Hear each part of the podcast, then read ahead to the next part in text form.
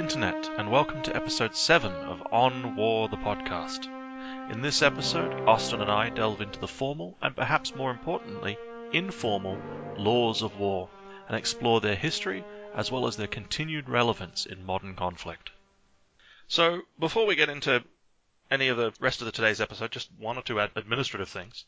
First of all, we've shattered the 500 views over the last week. Uh, that is to say, over the last week we've hit our all-time record of more than uh, 500 views. So thank you very much for all of our listeners and subscribers for that. And as part and parcel on that, as we said in the first episode, these kinds of things work best when they're a discussion, not just between yourself and myself, Austin, but with our wider audience. And so, uh, to sort of champion that, we've started our own subreddit. So, anyone interested in giving feedback on this episode or any of the previous episodes, uh, especially if you'd like to talk about what you'd like to see next, or if you just want a place to, to talk about the themes we have, we have got a subreddit that is uh, slash r slash on war podcast with uh, camel case, so capital O, capital W, capital P. So please, uh, the links will be in the comment section below. Please feel free to come out and have a chat to Austin and I. Feel free to address any questions to one of us or both of us as you like. But it's a fantastic venue that works, I think, very well for where we want to go as this podcast develops. All right, this episode, uh, we're talking about the uses and abuses of the laws of war. And I guess we're addressing two related but distinctly separate topics in this. The Latin would be jus ad bellum, that's the, the, the just causes for war, the legitimization of war, and jus in bello, the rules of war. Now, this is much more your field of expertise than it is mine, Austin. So I'm going to be taking a little bit of a, a commentary role, more than a discussion. But uh, where do we start with this?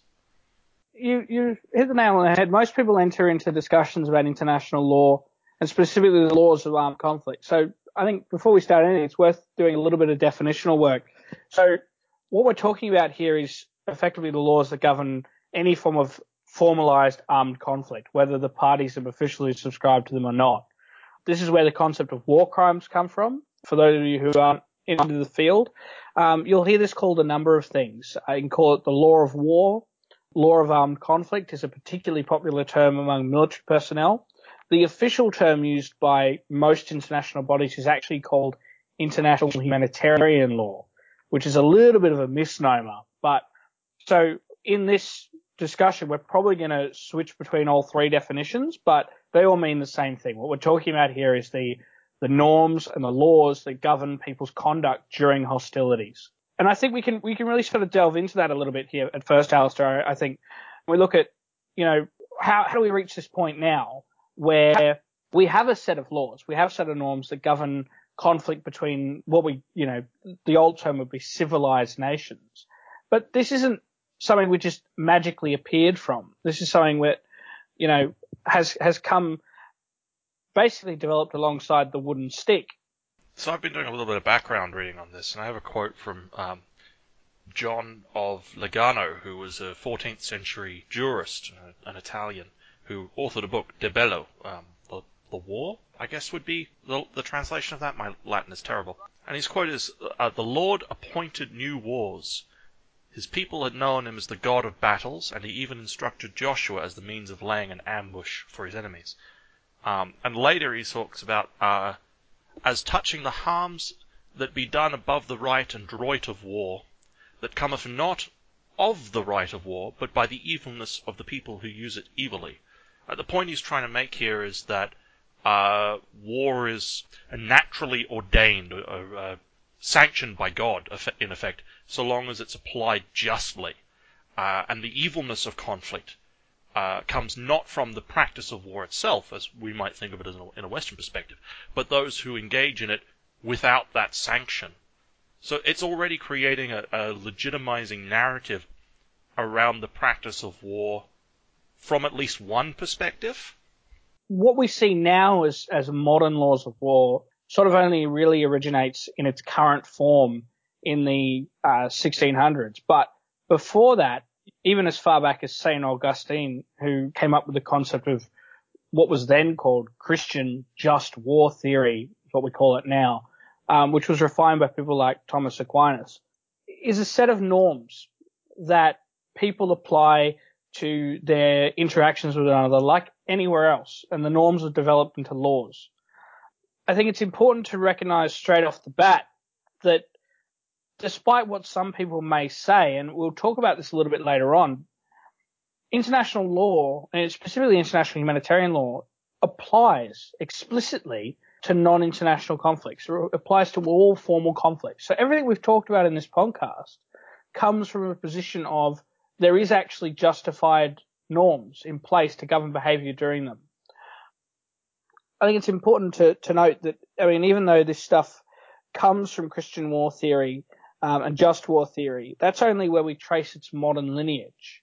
Um, as long as there's been people with, you know, sharp sticks, like I've said, there's been people writing about what's considered a justified way of using those sharp sticks. And I mean, this was called a number of things. It's been called chivalry. It's been called honorable conflict. It's been called, you know, whatever you want to call it. What we're talking about here is a norm, a series of ethical guidelines, cultural limitations placed on, on warfare, on, on killing other people. In its, in its modern context though, it is split. Um, and it comes back to that, the two Latin definitions Alistair referred to before, where firstly you're looking at whether a weapon can be considered a just or legal method of warfare. And then secondly, international humanitarian law also looks at what is a justified or legal method of using that tool in conflict. And so when you look at a modern a modern conflict, you're looking at two parts to it, really. You're looking at are the tools they're using legal? And to be so, they've got to be able to discriminate and they can't deliberately cause ob- obscene or, or excessive damage to the environment. If they don't, if they offend these protocols, which are, are, contained in Article 36 of the Additional Protocol 1 of the modern Geneva Convention, which is where all this modern international law comes from, then they're banned or they're restricted. So an example would be blinding laser weapons, which isn't actually as sci-fi as you might think. So there's that part of international law. And that's really easy, right? You can, it's quite simple to look at a weapon system and go, okay, that's against international law in most cases. Where it really becomes tricky and where we start to actually have some really interesting discussions, I think, and that's where this podcast will sort of look at, is that second aspect. It's what behaviors are justified what behaviors are in, in accordance with the principles of international law in conflict. And so I think that's that's sort of where we're looking at with this Alistair. Hmm. And there's some overriding principles that seem to, to guide this. I've got a couple of examples of early pre-Geneva discussions around this. So the first one of these that I looked at was the instructions for the governments of armies in the field, which was a field manual, one of the first field manuals produced for the American Army uh, during the um, Civil War in 1863, so the Union government produced it, which explicitly states uh, in Article 6 peace is the normal condition, war is the exception. The ultimate object of all modern war is a renewed state of peace. The more vigorously wars are pursued, the better it is for humanity. Sharp wars are brief. And then it goes on in Article 7 um, to discuss how military necessity admits of all direct destruction of life or limb of the armed enemies, and those whose destruction is incidentally unavoidable in armed contests of war, but not cruelty, that is, the infliction of suffering for the sake of suffering or revenge. So we've got this this combined imperative, and there are other articles that talk about this as well, uh, but this combined imperative that carries over to modern definitions, which is that conflict is the exception, and the the objective, the ultimate objective, is a political resolution and B, that although in conflict it's recognized that uh, death and destruction is endemic, like this is this is how conflict is is fought. It's the last resort, and it should be targeted. It should be limited in its application where at all possible. So this is where the presumption of the innocence of civilians and so on comes from. For those of you playing the home game, the doctrine that Alistair just referred to is also known as the Lieber Code or the Leiber Code. Um, And it is actually used is quite substantially. So, I mean, you can actually draw some pretty interesting parallels there um, into what we see as the modern Geneva Code, Geneva Convention codified laws around conflict and principles of, of IHL from exactly drawn from the um, the Lieber code and have been subsequently modified. So, for example, one of the main principles is that of necessity. So it argues that any military strike or military action must inflict only the necessary level of damage to achieve its military aim. It shouldn't go any further. It shouldn't inflict any further suffering, particularly on civilians. And a corollary of that says that any military damage to civilians or any risk of damage to civilians or civilian property um, should be proportionate to the military outcome. This all stems from that distinction that people draw between what we see as a combatant, which in layman's terms is a soldier, is a fighter, um, and a non-combatant, which would be a civilian in most cases. Now, a little later in the podcast, we're going to have a look at what those terms actually mean, and importantly, how they actually influence the way modern conflict works, because they are terms that have been imposed upon conflict based on a understanding of conflict that's only about 100 years old, which has meant that particularly in the modern era, we have like a rise of non-state actors in conflict. It's really challenging the conventional assumptions around its definitions, which creates a lot of issues with applying the principle, one of the principal procedures in, in international law, which is distinction that any military strike has to distinguish between a combatant and a non-combatant, a military personnel and a civilian, or their property. Before we get into the discussion about com- combatant and non-combatant, I think there's another sort of underlying assumption that perhaps before we get into things like the insurgency and the war on terror, um, is the assumption of the, the primacy and centrality of the nation state as the, the primary actor here. Or if we go back to John of Legnano, the assumption of the divine right of kings in the, the right to practice war is what, what he was referencing. And that's, before we get into sort of more modern conflicts where state and non-state actors tend to mix, I think that's an important thing to tease out here. There's a legitimizing narrative that, that's happening. War is the, the practice of the state, not of anyone else. And if you do it elsewise, it's, it's a criminal act. You can see that in the actual provisions for non-combatants which were initially designed as this sort of secondary component to warfare. And you've got to remember that these conventions came out in the, in the early 20th century. And even before that, the concept of a civilian is actually a pretty modern term. And our conception of what that means is only about 100 years old.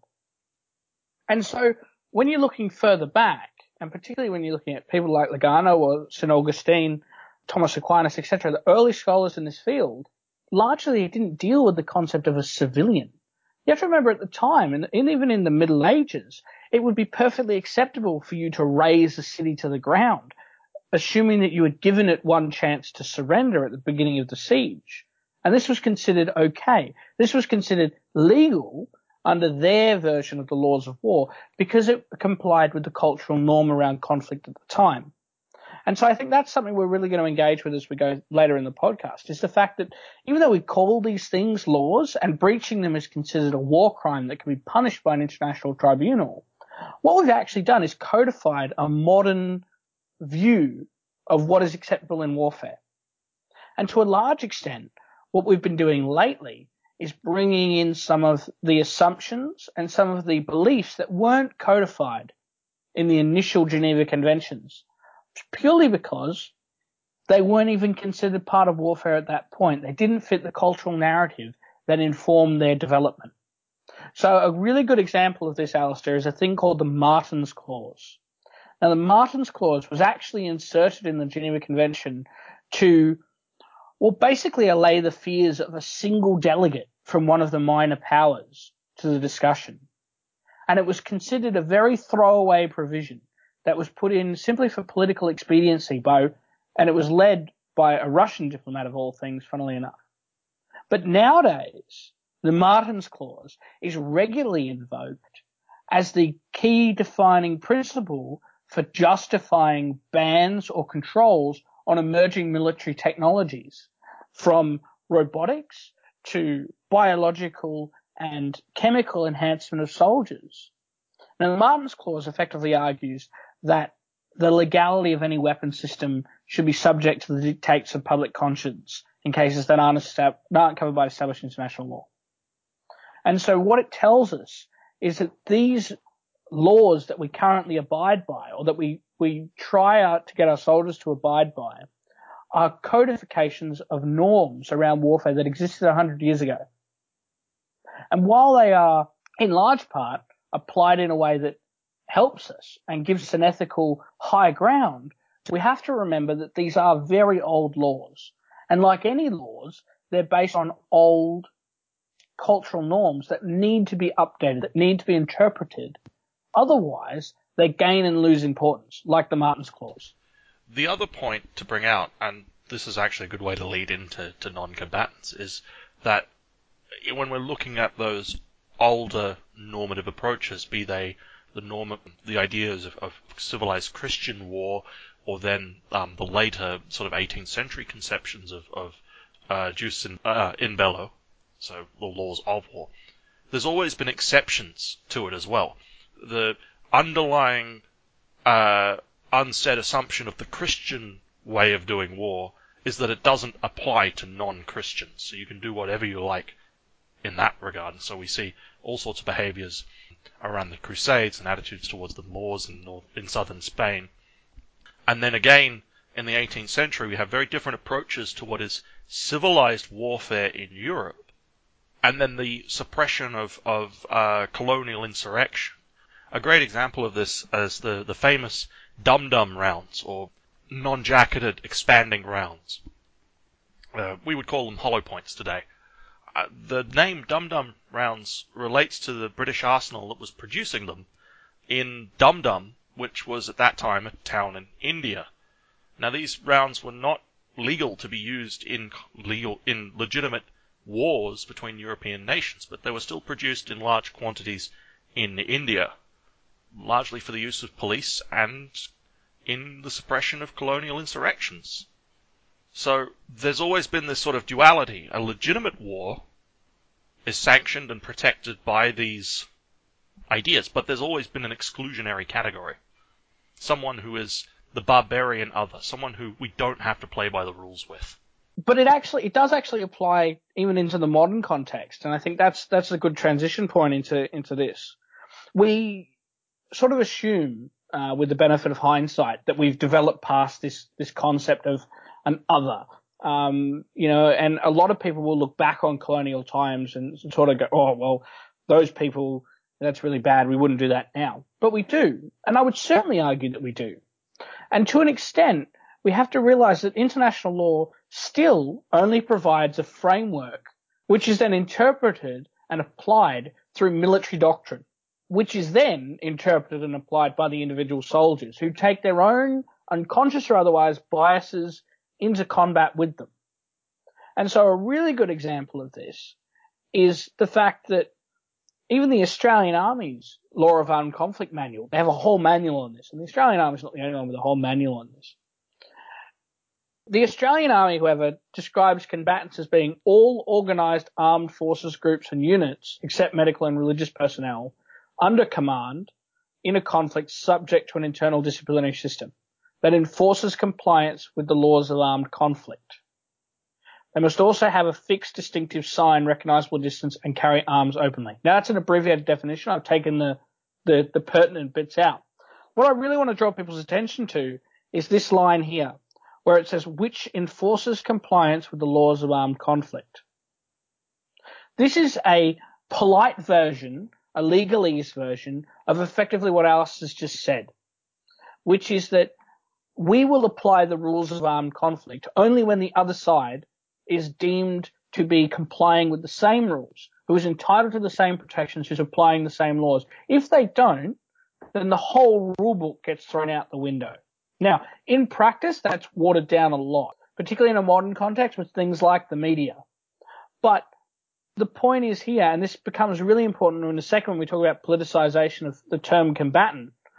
But in modern conflicts, the enemy doesn't always play by the same rules, doesn't always follow international law.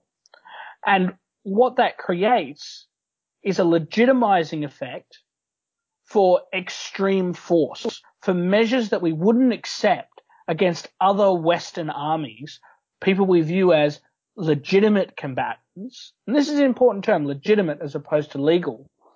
We accept a level of greater force against those individuals because they don't play the same rules. Well, a classic example of this can be found in the Second World War with the um, post hoc legitimization of the dropping of the atom bombs on Hiroshima and Nagasaki.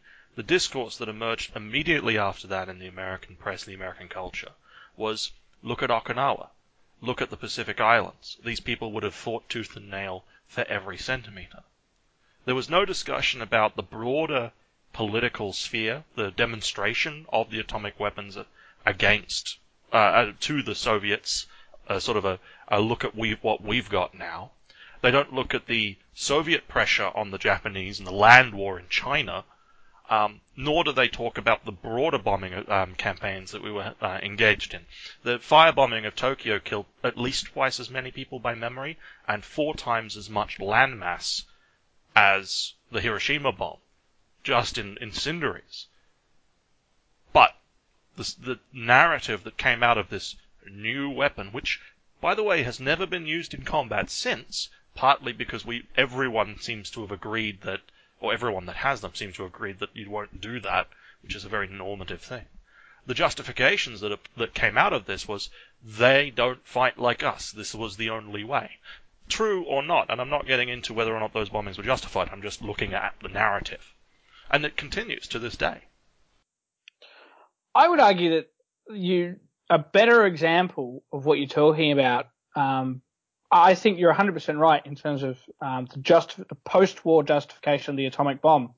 Um, I would argue that there's a, a, greater a greater blame to be placed on the the during the war depiction of the Japanese, um, specifically the the continued emphasis, even in modern media, on their use of suicide tactics, um, on their use of civilians as human shields, on their use of ambushes, etc., as demonstrative this, and we still see it in, in military history, this concept of an Eastern way of war, um, that is somehow less honorable, less straight up, less forward than the Western way of war what that's been interpreted as, historically at least, is a justification that these individuals are not entitled through their own actions. This is important. It's never us that are the bad guy in this debate, in this discourse. It's always their actions or a characteristics of them that has disa- disallowed them,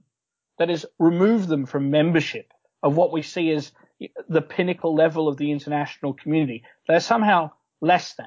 And at the same time, more dangerous because of that non-obedience.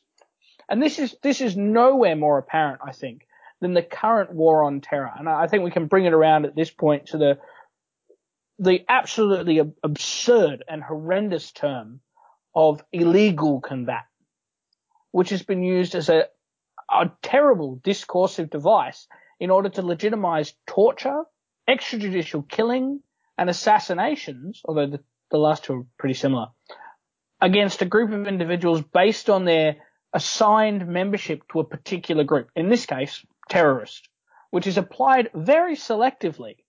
So we've talked a little bit earlier on the fact that there is this distinction between a combatant and a non-combatant. And the term illegal combatant, and this is why I have such a problem with it, just eliminates that entirely. And instead of having an objective international standard, it allows a state to assign um, not only the ability to be targeted, but also remove all the protections that are typically associated with being a combatant um, in italics. And one of those is to be treated as a prisoner of war, for example, with all the attendant pr- protections, um, not to be tortured, etc. If you make someone an illegal combatant or another term that's been used is illegitimate combatant, then they not only do they not get any protection under the laws of war, they also don't get any protections as a non-combatant. Now, I, I have some issues that I've, I've, raised with Alice previously, and I can raise again, um, with the, even the concept of non-combatant, which is a, a negative term, by the way, people. It simply is someone who doesn't fit the criteria of being a combatant. This is important, and I would argue this is the most crucial part of when we talk about the uses and abuses of international humanitarian law, is that the principle of distinction requires belligerents to distinguish between these two categories of individuals, as well as attendant objects. So destruction of civilian property is allowed. But it only considers the direct targeting of an attack. So even though it could offend the proportionality principle, if you look at distinction alone, it doesn't actually matter to an extent that if civilians are caught in the crossfire, the attack must be directly targeted at a combatant, or in this case, an illegal combatant, which then takes the whole conflict out of international law and into domestic law, which has its attendant problems. And I, this is my issue as, as we sort of move on.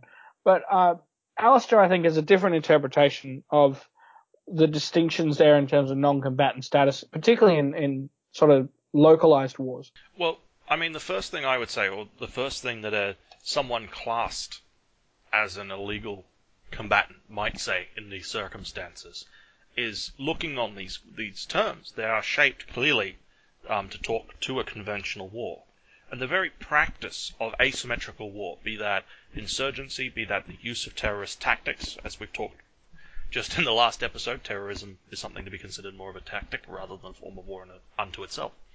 But the first thing someone practicing that would say is that the reason why we have taken this length is that we are trying to achieve a political goal, be that the independence of people X or the creation of politico-religious territory Y. We have tried to make our voices heard in other ways, and we feel that they haven't, and this is our last resort.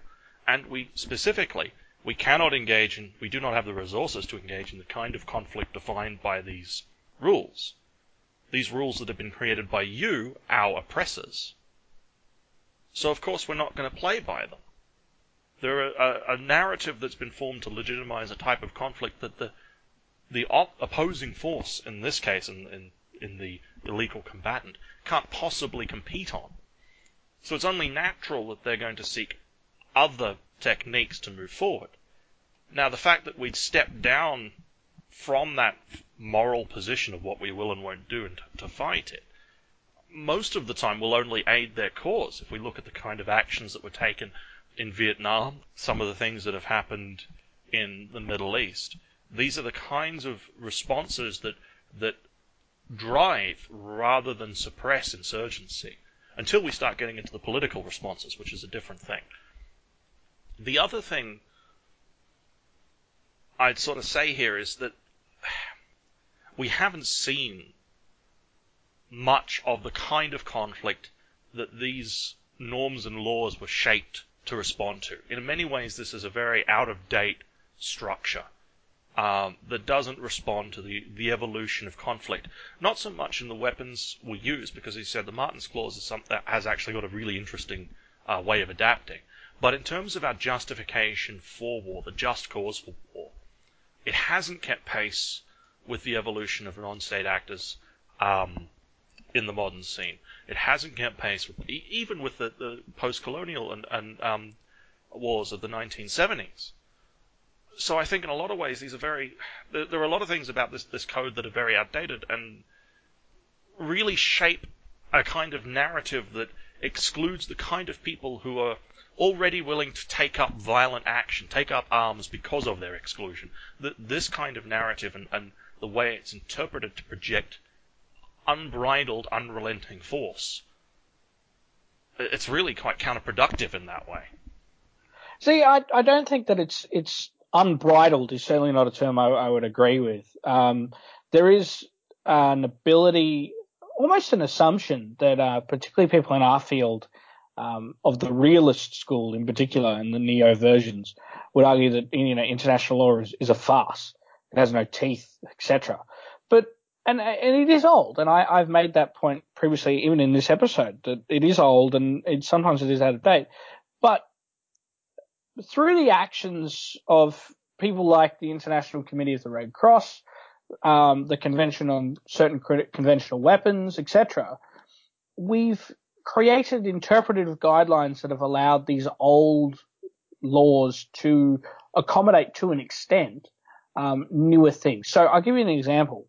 So Article 43, um, subsection 2, um, argues, of the Geneva Conventions, argues that members of an armed force of a party to the conflict can be combatants. That is to say, they have a right to participate directly in hostilities. Now, on a literal interpretation of the code of the convention, it only really refers to states. It's been interpreted subsequently to include non-state actors as a party to the conflict. And so, for example, something like Al Qaeda or ISIS, where a state has legitimized them by declaring war on them. In this case, the US for the authorization for use of military force. We create a, we allow these laws to be applied if we want them to. And this is why the US felt the need to create the term illegal combatant. It does though allow us to have some really interesting stuff being played with here. And I think that's, that's why I would argue that it, it it, it doesn't allow unbridled use of force. Although certainly the discourse lowers the public standard we hold our officials to account to. Um, a good example of this is the increasing use of, of um, civilians in conflict through things like private military, military contractors, which I know is a really interesting area of yours, Alistair, but also through civilian drone pilots, civilian engineers who are forward deployed, um, civilian technicians, um, even um, people like Serco and um, forward deployed Halliburton, for example, forward deployed private logistics people in conflict zones. Now, they arguably are participating in the conflict, are providing a military benefit, and they're therefore being reasonably legitimate targets for assault. And it raises some really interesting questions that I, I don't think we'll ever get to in this podcast, but I think it's worth people starting to think on. Things like you know, at what point does a civilian cross that line as a pilot of a remote drone, for example? And if they are a combatant or acting as a combatant for that period of time in the same way as a violent non-state actor is, who, by the way, as soon as they put down their weapon becomes a civilian again with all the attached protections. But if they're flying a drone, for example, from Nevada, and if you look at Creech Air Force Base, it's across the road from a major town. Literally, Google Earth it. Is it legitimate to target that base with a cruise missile, for example, if you're a Chinese general? Now, I would argue that it is. Now, that's an extremely modern example of a situation that isn't covered by these old laws, but it's been interpreted subsequently. And so I think it's a little bit too harsh, I think, to say that these, these codes are old enough that they allow unbridled use of force.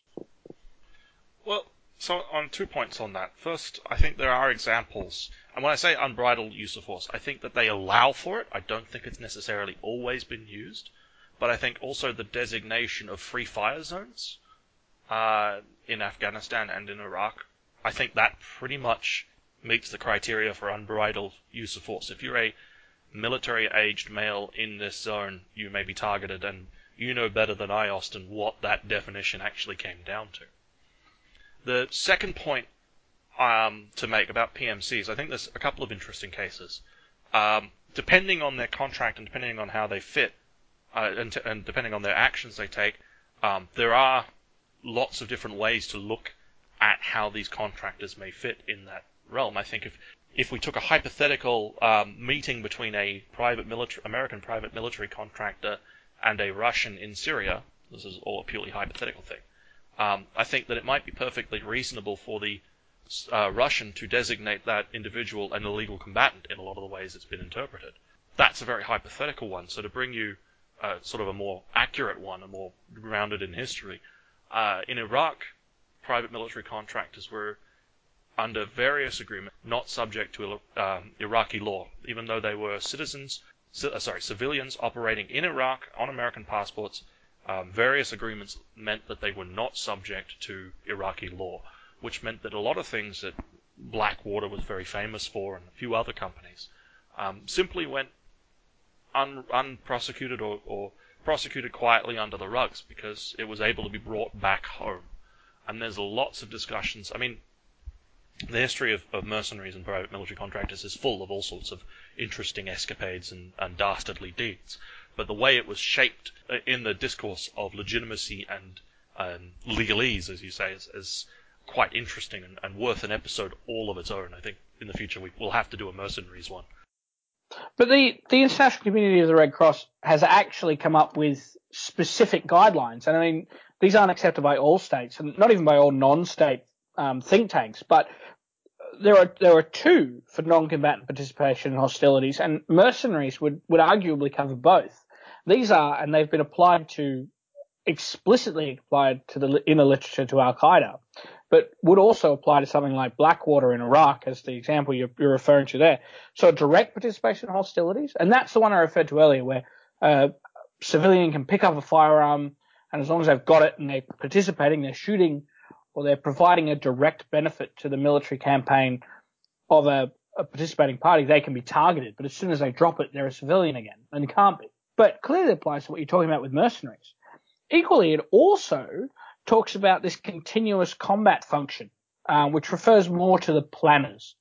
But it has to be involved, and this is really interesting for what you're talking about with someone like Blackwater, where they have a, a combatant arm or, or a securitized armed force version of the organization and also support personnel. So continuous combat function, among other things, and I encourage everyone to look it up for um, much more detail than I'll provide here. But one of the things it talks about is that the person has to be actively involved in the military arm of the organization. And that's there not so much for military, uh, sorry, mercenary personalities like what you're talking about, but more for your sort of 80s era FARC type um, groups where there was a political arm to the organization and a militant arm. Um, and it was there so that um, states couldn't say, you know, this person is a lawyer for that group and therefore can be targeted by military action. Well, no, because they're not part of the military wing of that organization. And so I think even though there, there is an argument to be made about mercenaries, as you're saying, um, the law has adapted to an extent there the law or the propositions put forward by the Red Cross because they're not quite the same thing. They're not, and I think that's where that's where we sort of get into a grey area. Um, and you've picked up really well on that actually. Um, you got we have to remember that these these are laws in name only, right? These are laws because states are individually willing to enforce them, or they're in the case of someone like Australia, for instance, they've been ratified like any international law, although in this case into Australian military justice law effectively what they are is norms. And this is why their impact on doctrine is the most important aspect. Um, and because of that, I would argue that they are, there's not as much difference in importance between the written law, the codified conventions, and the um, interpretative guidelines of someone like the International Committee of the Red Cross. Because which one of those two is enforced is very much determinant on the doctrine of the um, controlling state or non-state actor, what they're training their forces to do. And you also have to remember that the ICRC are the people who are teaching soldiers and non-state combatants about these laws. And so it is almost always interpreted through the lens of an ICRC volunteer or lawyer.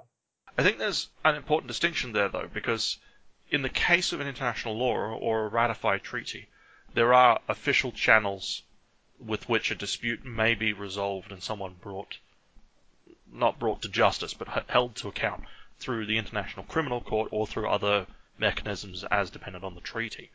And I think that the power of that can be demonstrated in, for example, the United States' refusal to ratify a number of treaties, including the ban on cluster munitions.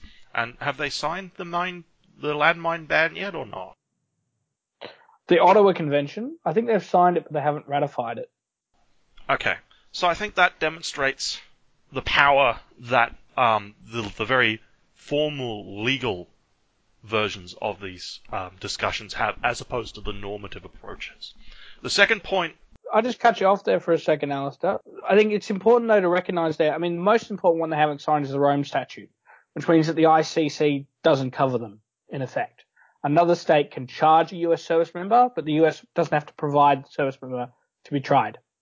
The other thing to remember here is that when you talk about other mechanisms, those are often things like peace and reconciliation committees, as what's currently happening in Timor, um, or they're domestic state tribunals that are overseen by international authorities. Justice Kirby, who was formerly from the Australian High Court, was in charge of the um, the international trials in Cambodia until recently. Um, so even though we hold the ICC as the main trier of war crimes, the smaller tactical level war crimes are often tried by domestic authorities either during or more commonly but after. there's still a differentiation between the the formal statutes, treaties, and laws and the, the more normative approaches. I think it's that wriggle room that creates the grey area that allows a whole raft of things, including the designation of illegal combatant, to occur. Is that we don't have a formal distinction. We don't have a formal category that allows us to to, to prevent or ch- or create a chain of responsibility for this. Instead, what we have is the ICRC's recommendations. We have understand normative understandings that are shaped as much by the guidelines that are produced by um, international humanitarian law organizations like the Red Cross and others, and uh, and by practical concerns. I mean, hearts and minds as a doctrine emerges not because the the Red Cross or anyone else petitioned strongly enough, but because it shock and awe doctrine wasn't working. So there's a practicality input there as well. It has nothing to do with humanitarian law or otherwise. I think there is an important distinction to be made there between the normative approach and the, the, the formal laws and treaties, of which there's a vast network. Yeah, I, I, I agree with you to an extent. Um, there's, there's definitely value in having that distinction. My argument would be though that the distinction is not as apparent in practical terms as it is in domestic law um, and legal norms. Well, part of that would be because um, in domestic law there is a um, you, there's no opt out. Um, you mentioned before that the U.S. hasn't signed the Rome Statute, but so they they're not able to be individual servicemen and, and others are not able to be tried through the ICC. Whereas in domestic law, you know, if you're there and you're nicked, son, then that's it. So we're, we're coming towards the end of our time here. Do you have any further comments to make on this? I think it's something we had to cover um, when we're looking at how warfare has developed, because warfare has developed despite any criticism to the contrary. Warfare has developed alongside its own set of norms. Um, war is is is a very specific and, and unique circumstance for humans to find themselves in, and alongside this culture of, of, of a warrior, of, of, an identity of a combatant, we've developed our own um, cultural norms, rules of conflict, and they, despite the fact that they're often toothless in terms of legal responses, they do um, influence the culture in military environments. They do influence the actions, and so it's important to recognise that this is always in the back of soldiers' minds. And if they had their way, if they were able to, I, I am 100% confident that every soldier would follow these laws because they are based on that that idealist concept of maintaining our humanity even in the depths of warfare. Um, and so, so, I think it's important to remember these these norms that are always under the surface as we continue on in discussing warfare.